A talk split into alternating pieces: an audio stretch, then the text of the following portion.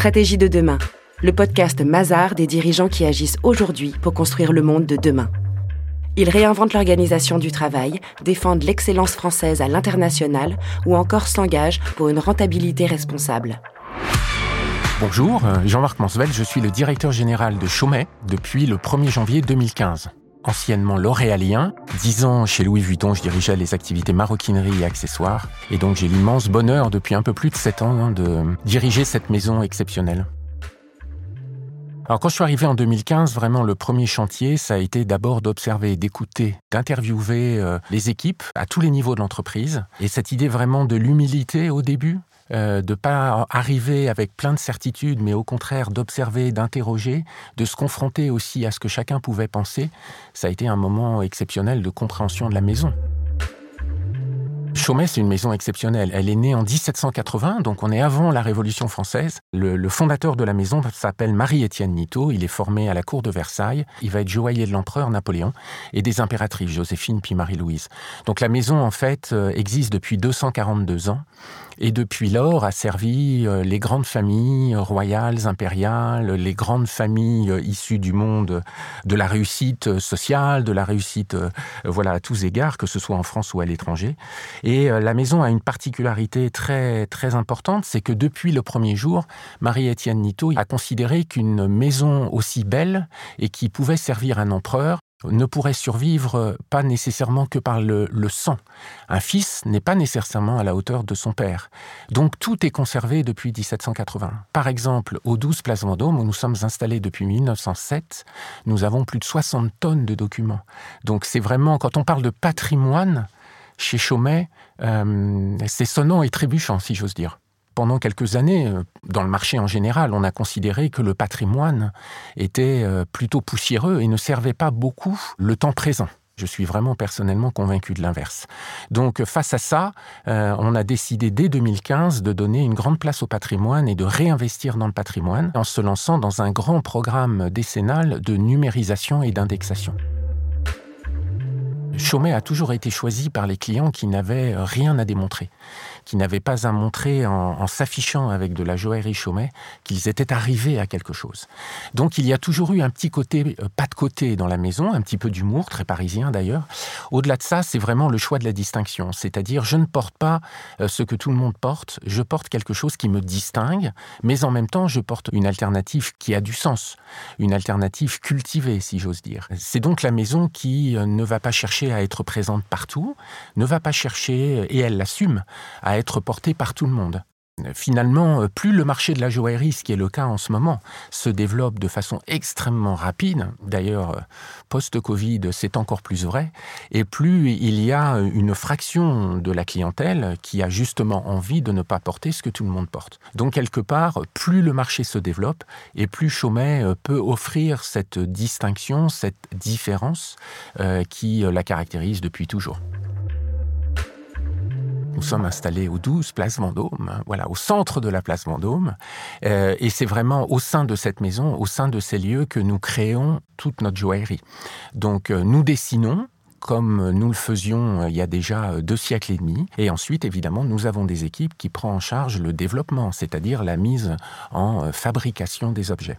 Alors, on peut être soit fabriqué lorsqu'on est dans la joaillerie en France ou en Italie, qui sont les deux grands berceaux de la joaillerie historiquement, soit lorsque l'on est dans la haute joaillerie, on est vraiment dans une fabrication parisienne, une bonne part d'ailleurs dans notre atelier de haute joaillerie qui est au même lieu, c'est-à-dire le 12 Place Vendôme.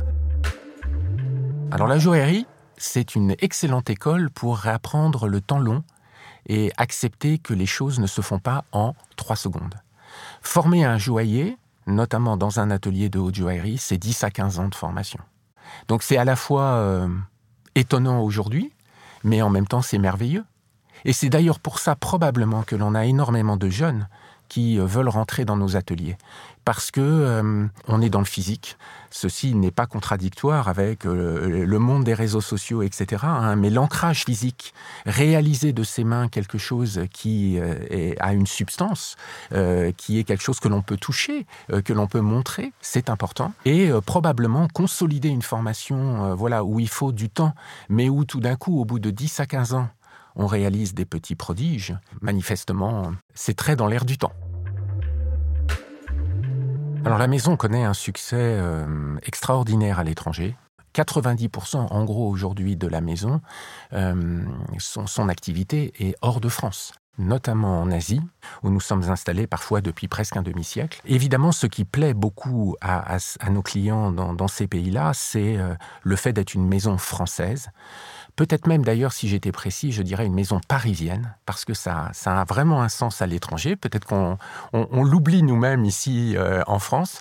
Euh, donc c'est euh, à la fois cette créativité qui nous caractérise, voilà ce, ce, style qui caractérise les grandes maisons françaises, et puis ce savoir-faire, c'est-à-dire des créateurs qui sont à Paris, des joailliers qui sont à Paris.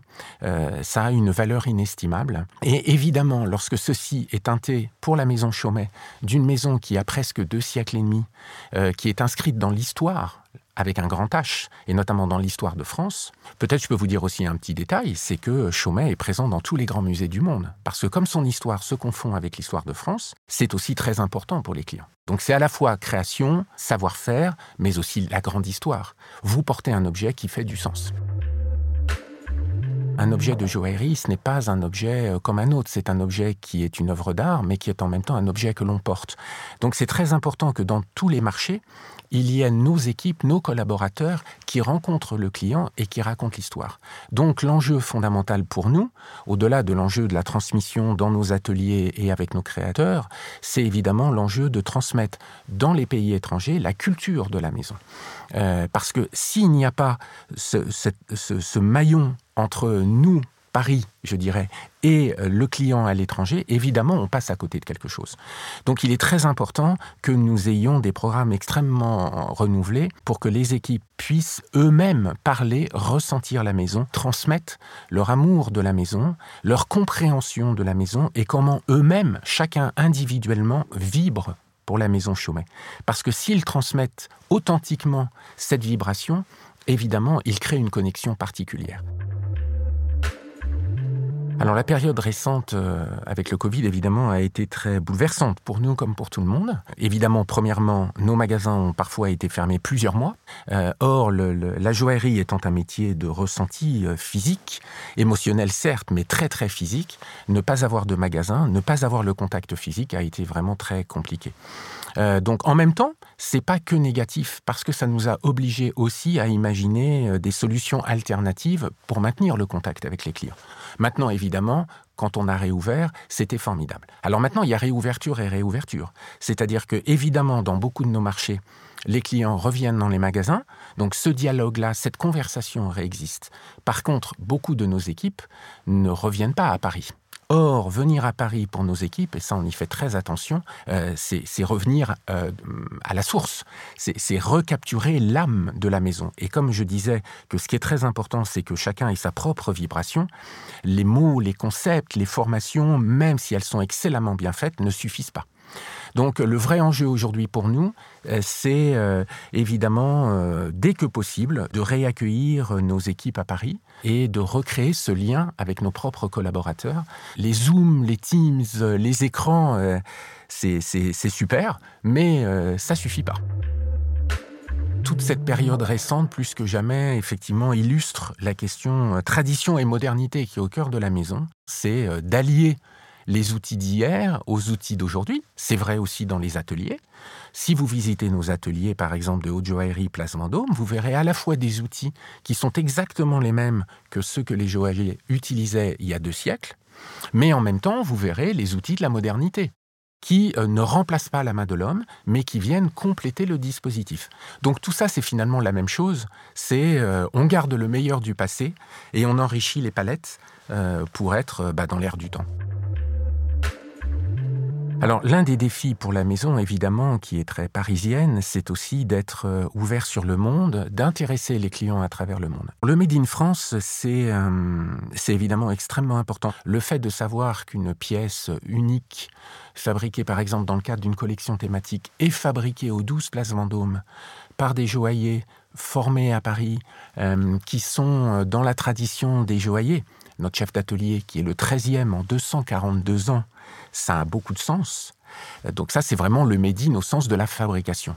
Le Made in France, c'est aussi autre chose, je pense. C'est aussi euh, avoir un point de vue sur les choses, avoir un certain style, avoir un certain, un, certain coup de crayon. Donc le Made in France, c'est de la fabrication, mais je pense que c'est aussi de la conception, c'est aussi de la création. Et de mon point de vue, euh, c'est quelque chose qui est euh, plus que jamais très important. Lorsqu'on est français, parfois on aime bien se critiquer, on aime bien dire que les choses ne sont pas toutes parfaites, on aime bien voir la moitié euh, vide du verre. Mais ce serait peut-être bien aussi de temps en temps de voir la moitié euh, pleine et de se dire que la France, ça a du sens, euh, qu'on pourrait être fier de ce que nous faisons. Le rayonnement des grandes maisons françaises, typiquement d'une maison comme Chaumet à travers le monde, je crois qu'on oublie à quel point c'est important.